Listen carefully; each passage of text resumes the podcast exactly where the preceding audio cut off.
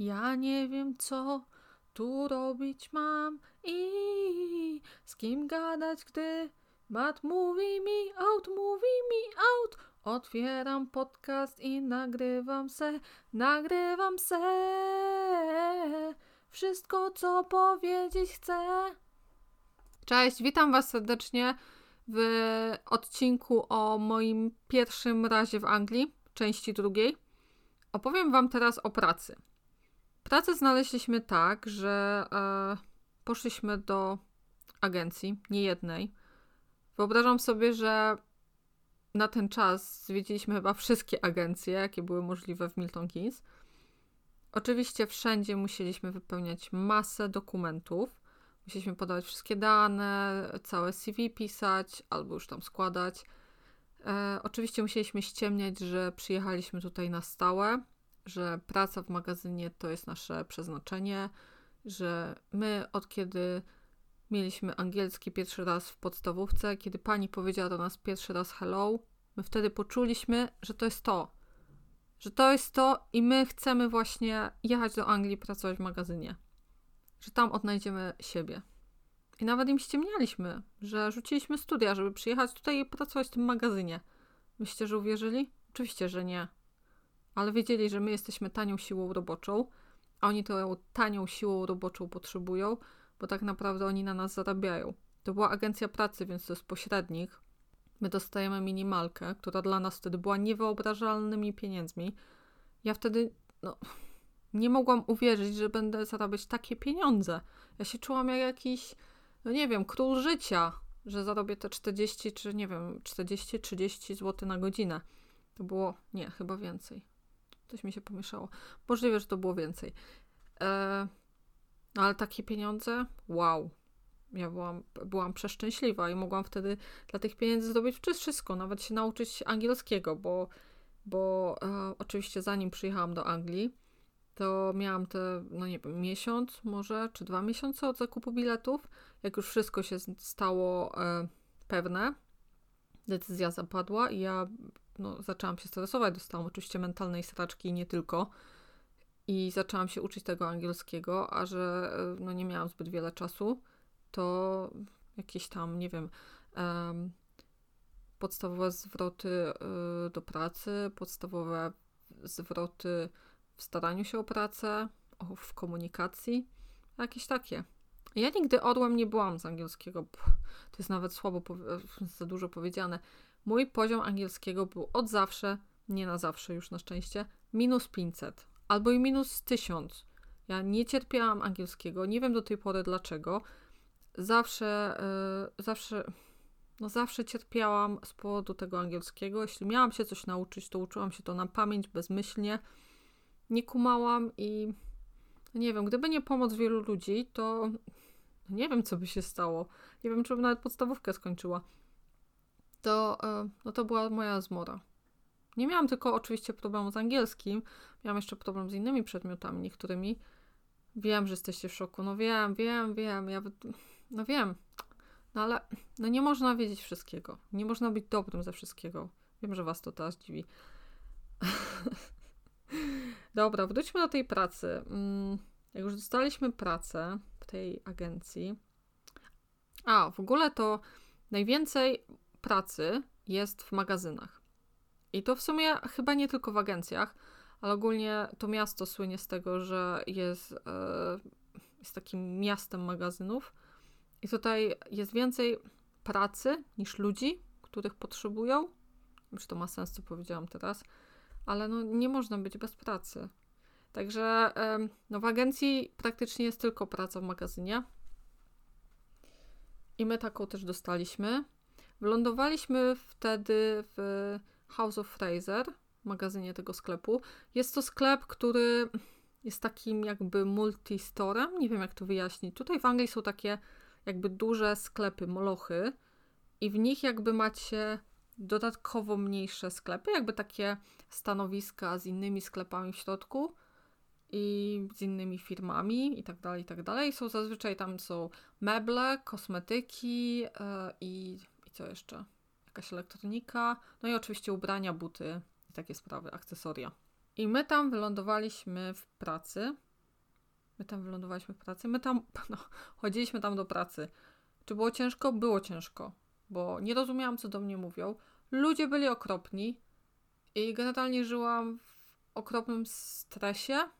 No i oczywiście to była też praca fizyczna. Ja musiałam stać na nogach osiem godzin, minus trzydzieści minut przerwy. No i nie było łatwo, bo to była pierwsza taka praca dla mnie, tak fizyczna i tak, no, ciężka. Ja nie robiłam w polu, nie, nie wiem, nie zabijałam kurczaków, nie byłam w ubojni czy coś, ale no, wiecie, miałam te dwadzieścia, dwadzieścia lat, dwadzieścia jeden lat i, i to było coś, no, takie zderzenie z rzeczywistością, nawet nie z rzeczywistością, z dorosłością, no bo jednak do tego czasu nigdy nie pracowałam, tam były jakieś imprezki, to, że musiałam chodzić do szkoły, potem studia, na studiach wiadomo, że się imprezuje, chociaż ja też tam jakieś próbowałam sobie dorywcze prace łapać, ale to nie było nigdy to, nie, nie, nie, to nie było to samo. Ja pamiętam po pierwszym dniu przepracowanym, gdy przyszliśmy, ja zasnęłam w ciągu trzech minut i moje nogi, moje stopy, one tak pulsowały i one pulsowały aż do następnego dnia. Ja chyba wtedy przespałam dwanaście godzin i oczywiście śniło mi się te wydarzenia całe z tego jednego dnia pracy, to jak tam coś robię, jak pracuję, jak ludzie do mnie mówią. I to nie były przyjemne sny, to były koszmary. I obudziłam się i musiałam znowu tam iść w tym stresie. Nogi bolały mnie, stopy bolały mnie tak, że no nie mogłam na nie stanąć. No to była... To nie było miłe. To nie było miłe. Jak musiałam się ubrać do pracy? W pracy miałam oczywiście uniform, który dostałam. Było to, były to ciemne rzeczy. Były to ciemne spodnie, były to, yy, były to, była to ciemna bluzka i ciemny sweter, czy tam bluza i na to taki ciemny polar.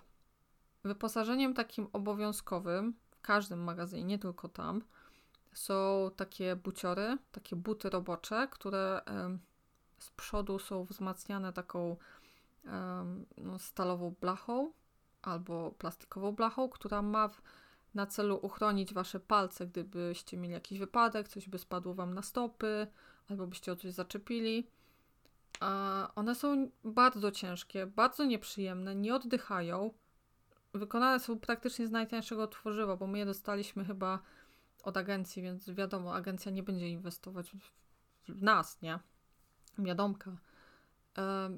Jakby wam powiedzieć, no te, te buty były tak ciężkie, one chyba były z kilo jeden ważył. I jak je ściągałam, to ja tam miałam w środku saunę po tych ośmiu godzinach i nie chcę wam mówić, co tam się działo w ogóle w tych stopach, ale jak się je ściągało, to taka, taka mini bomba biologiczna wybuchała. Naprawdę, wszystko, co było naokoło was, tak robiło pum na ziemię. Jak wiecie, jak w Królu Lwie, jak Pumba puścił bąka i tak wszystko... Pszu, no to tak było, jak się ściągało te buty. A wyobraźcie sobie, jak pięć osób ściąga te buty naraz albo więcej. O Jezu, nie jest tego wspominać. Um, aha, jeszcze oprócz butów była e, oczywiście kamizelka odblaskowa. Na pewno wiecie, jak tam osoby gdzieś pracują przy drodze, to mają, albo prawdopodobnie macie na wyposażeniu własnego auta. Tam przy... przy... Ale powiedziałam mądrze. Macie to w tym, tam w bagażniku, przy tych wszystkich innych ciekawych rzeczach do auta. Jezu, jak jestem w tym słaba. Dobra, skończmy, skończmy. E, co ja robiłam w tej pracy? Miałam dwie opcje do wyboru. Mogłam być albo pickerem, albo packerem. Powiem wam szybko, kto to jest picker i packer. Pierwszy to jest... E, k- pierwszy, czyli picker, to jest ktoś, kto jeździ w, po alejkach, po lokacjach i zbiera towar, który powiedzmy, że ma na liście albo ma na takim wyświetlaczu i musi go skanować, jego, znaczy kod tego produktu i wrzucać tam do koszyka albo do innych przeznaczonych na te rzeczy wózków, mniejsza z tym. Musi to zbierać. To jest taki chyba zbieracz po polsku. Nie wiem, czy jest, czy jest na to odpowiednia nazwa. Drugie to jest packer, czyli ktoś, kto pakuje te rzeczy już do, do, do boks, yy, boksa, do pudełka i wysyła do kogoś, kto je zamówił. No, czyli ktoś, jeśli wy zamówicie na przykład paczkę gdzieś, to, no to możecie być pewni, że ktoś musi, musiał te rzeczy spikować i ktoś musiał je spakować. Takie na przykład Zalando. Co jeszcze? Hmm. No ja byłam tym, aha, no ja w sumie byłam packerem czyli pakowałam rzeczy, co uprzykrzało pracę w tym, w tym magazynie. Oczywiście Target. Jak on działał? On kastruje ludzi z y, jakichś, nie wiem, zachowań takich normalnych, z uczuć. Ludzie stają się maksymalnymi egoistami, myślą tylko o sobie, ewentualnie jak dopierdolić komuś innemu i tyle. Każdy boi się tylko o własną dupę. Jak działa Target? Target, jeśli nie wiecie, działa tak, że w ciągu godziny macie wyznaczoną pracę do zrobienia i jeśli jej nie zrobicie, no to obrywa wam się. Ktoś wam potem staje nad głową, jakiś wasz przełożony, no i wam, wam truje. Pyta się dlaczego, a czemu nie, czemu tak i problem jest taki, że jeśli tego targetu nie wyrobicie jeden, drugi, trzeci raz, no to wylatujecie na wiecie co. Także no presja jest, ludzie się starają. Um, problem był taki, że nie było tam na przykład toalet na, w środku tego magazynu, na tej hali, więc trzeba było wyjść poza. Zapytałam się dziewczyn, dlaczego tak jest i powiedziały mi, że kiedyś było inaczej, że kiedyś toalety były w środku hali. Nie trzeba było przechodzić przez ochronę, być sprawdzanym i tak dalej, bo to oczywiście zajmuje czas, który nie jest wam odliczany od tego czasu mierzonego w targecie, więc jeśli decydujecie się iść do toalety, no to albo musicie, musicie być pewne tego, że wy robicie ten target, albo jesteście ostrymi ryzykantami. No niestety, takie, tak, tak było, no. Możecie teraz mówić, ale gdzie prawa człowieka, gdzie coś tam? Wiecie, ludzie się na to zgadzają i tylko dlatego, że nikt nie protestuje i ludzie się godzą na takie warunki, a nie inne, no tak jest. Myślicie, że pracodawca, który na was zarabia, będzie chciał wam poprawić warunki, jeśli, jeśli, jeśli wy się zgadzacie na takie chujowe, jakie macie? No nie. No, no, tak działają biznesy, tak działa świat. Wróćmy do tych toalet. Toalety były, ale je usunięto, ponieważ ludzie zaczęli kraść. Tam w tym magazynie były takie dość luksusowe produkty, powiedzmy, że drogie, kosmetyki chociażby. I e, przy wychodzeniu z, ha- z hali e, jest ochrona i naciska się taki guzik i, i on tam losuje, czy jesteś sprawdzany, czy nie. No i wiadomo, jeśli cię sprawdzają, to cię tam skanują i tak dalej i wszystko widać. Nie widać tylko wtedy, jeśli ukryjecie produkt w sobie. Więc teraz wyobraźcie sobie kobiety, które na przykład kradły szminki, e, perfumy nawet. I wyobraźcie sobie, gdzie one je wsadzały. Mhm, mhm. Żeby nie było, że tylko kobiety, faceci również. Ta od jutra na eBayu za pięćdziesiąt procent ceny. Ta. Dobra, no to by było tyle. A jeszcze w sumie powiem wam o tym, że te y, produkty luksusowe, bo ja kiedyś miałam takie wyobrażenie o, o, nie wiem, o produktach luksusowych marek, które kosztowały powiedzmy dwa tysiące, trzy tysiące, tysiąc plus, że one są przechowywane w jakichś super warunkach, że nie wiem, że te półeczki są wyścielane welurem, że wszędzie, wszędzie pachnie, że, że gra muzyczka, że są takie super fancy, fancy światełka. Chcę się powiedzieć nic bardziej mylnego, ale nie mogę, bo to nie, bo to będzie kopii. Dobra, nie kopiuję. Także nie, nie, nie, nie, nie, tak powiem. Tam tak nie było. Wiecie, jak są przechowywane te rzeczy? Strasznie. One są w jakichś takich kartonowych pudełkach, porozwalanych, posklejanych taśmą albo i nie. Jedyne, co je chroni od kurzu, który jest wszechobecny i od tego w ogóle, jak się z nimi postępuje, bo te rzeczy są rzucane, spadają, ktoś po nich przejedzie, ktoś nie, bo każdy się śpieszy, nikt o to nie dba. Więc tak naprawdę chroni te rzeczy tylko folia. Przed samą wysyłką te rzeczy są tak, powiedzmy, że sprawdzane. Folia jest oczywiście przecierana albo wymieniana na nowo, jak już jest bardzo taka brudna, albo ten kurz już tak bardzo wszedł w to wszystko, że, że wiecie, że, że nie da się wyczyścić tej, tej torebki. Więc jest wymieniana torebka, jest pakowane w tam fajny papier, idzie do, idzie do pudełka, jest spryskane jakąś perfumką, wrzucone są, nie wiem, jakieś próbki. I tyle. I konsument potem otwiera tą paczkę i myśli, że wow, wszystko takie super, ładnie pachnie. Mm. A tam jest masakra. No, także to tyle. To tyle o pracy. Co by wam powiedzieć jeszcze?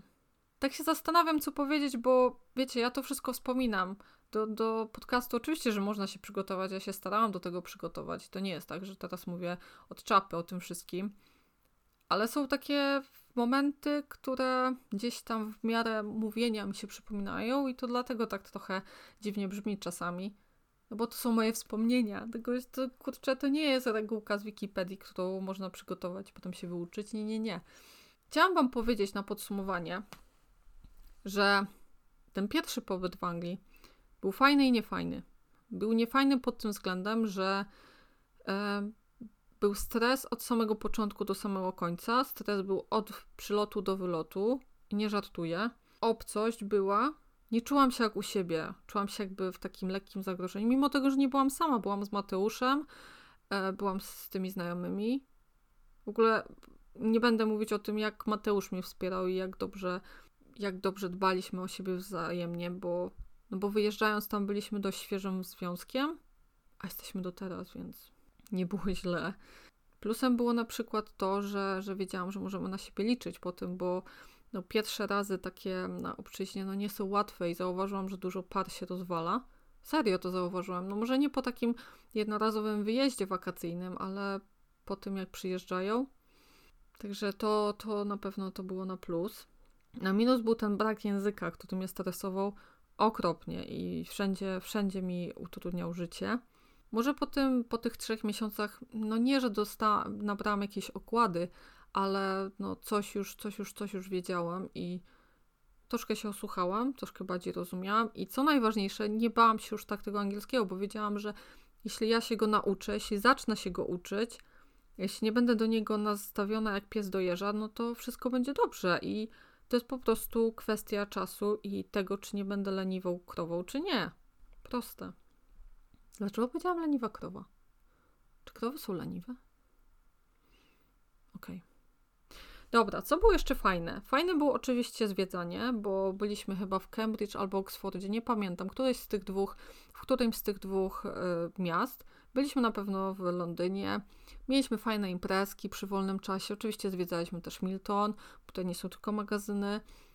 E, co mam na myśli zwiedzanie? Oczywiście, że sklepy, no bo to Milton to jest nowe miasto, tutaj nie ma za bardzo zabytków, oprócz jezior, nad którymi można robić grilla i, i pić. Tak, piliśmy, no to była taka jakaś forma, nie wiem, wyluzowania. W sumie chyba picie jest formą wyluzowania, co nie? Czy ja nie muszę pić, żeby się luzować, ale to tak chyba działa na większość ludzi. Um, co piliśmy? Bo to jest zabawne. Piliśmy oczywiście najtańsze, co było, a był to e, cydr w takiej butelce, jak wyobraźcie sobie z Pepsi, taka dwulitrowa w plastiku. To był to właśnie ten cydr w plastiku i on, on tak poniewierał, o Boże. On tak poniewierał, a kosztował chyba z dwa funty. Kurczę, dzisiaj byłam... E, Dzisiaj byłam w Lidlu i, i takie podobne były, ale to akurat ten, ten cydr nie był z Lidla, on był z Aldiego, w którym się zaopatrywaliśmy praktycznie we wszystko, bo Lid, a, Lidl, Aldi był najtańszy i był blisko nas. A jedliśmy tam, no co wam powiem, no nie, no nie poszalałam wtedy z brytyjską kuchnią, bo tak naprawdę jedliśmy to, co było najtańsze, to, co spadło z palety, śmieję się, czy tam z linii produkcyjnej. Jedliśmy głównie makaron z jakimiś tam sosami, słoiczkami z pesto, czy kanapki z dżemem, Nutellą. No i oczywiście kończyliśmy zapasy z Polski. Pamiętam do dziś smak świętej konserwowej puszki. Nie jem jej dzisiaj, ale wtedy to wtedy uratowało mi życie i, i ta kuchnia fusion, jaka się odbywała, czego nie można zrobić z szynki konserwowej w puszce. Ojej, co to były za czasy? Na koniec wam powiem, że ten pobyt w Anglii, ta praca, to takie ciężkie życie, trochę mnie tak sprowadziło na dół, trochę tak nabrałam po- o, pokory. Tak, nabrałam pokory. Pokora to jest dobre słowo, bo wcześniej może to nie jest tak, że u mnie się przelewało, ja, ja nie wiem, miałam jakąś kasę czy coś. Nie, u mnie się nigdy nie przelewało w domu. Ja umiałam doceniać rzeczy, ale nie wiedziałam, że może być jeszcze gorzej. No i to wszystko tutaj zobaczyłam. Zobaczyłam również, że może być dużo lepiej, że mogę znaleźć fajną pracę, inną niż ta w magazynie, że mogę się nauczyć angielskiego, że mogę tutaj, nie wiem, że mogę jeszcze znowu przyjechać tutaj na wakacje i zarobić.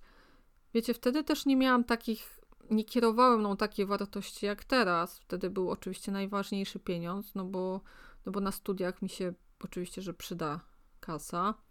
Miałam wtedy marzenia, żeby sobie kupić jakieś rzeczy. Kupiłam sobie chyba wtedy iPoda, jakąś torebkę, perfumy i byłam zachwycona. I no, opłaciłam sobie wyjazd do Rosji. To były te...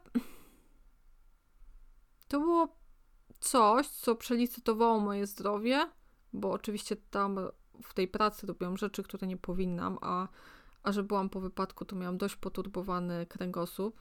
Nie, ten wypadek to miałam dawno temu, jak byłam jeszcze w liceum, ale chodzi o to, że ja nie powinnam się później nadwyrężać, a miałam to tak trochę gdzieś, przez to, że kasa. No dzisiaj, dzisiaj nie przedłożyłabym zdrowia nad kasę, nie. Nie, na pewno nie. I, i także to, jak w jakich warunkach wtedy mieszkaliśmy, co my jedliśmy, no ja wiem, że to było tymczasowe i, i też inaczej się do tego podchodziło, ale zastanawia mnie sam fakt, ile człowiek może wytrzymać, bo w normalnych warunkach, jak nie wiem, pojechałabym w Polsce do jakiegoś hotelu i nawet nie do hotelu, nie wiem, do motelu i byłyby tam pluskwy, to, to zrobiłabym taką haję, żeby mnie było słychać na drugim końcu miasta. A tutaj zaakceptowane i tyle. Hmm.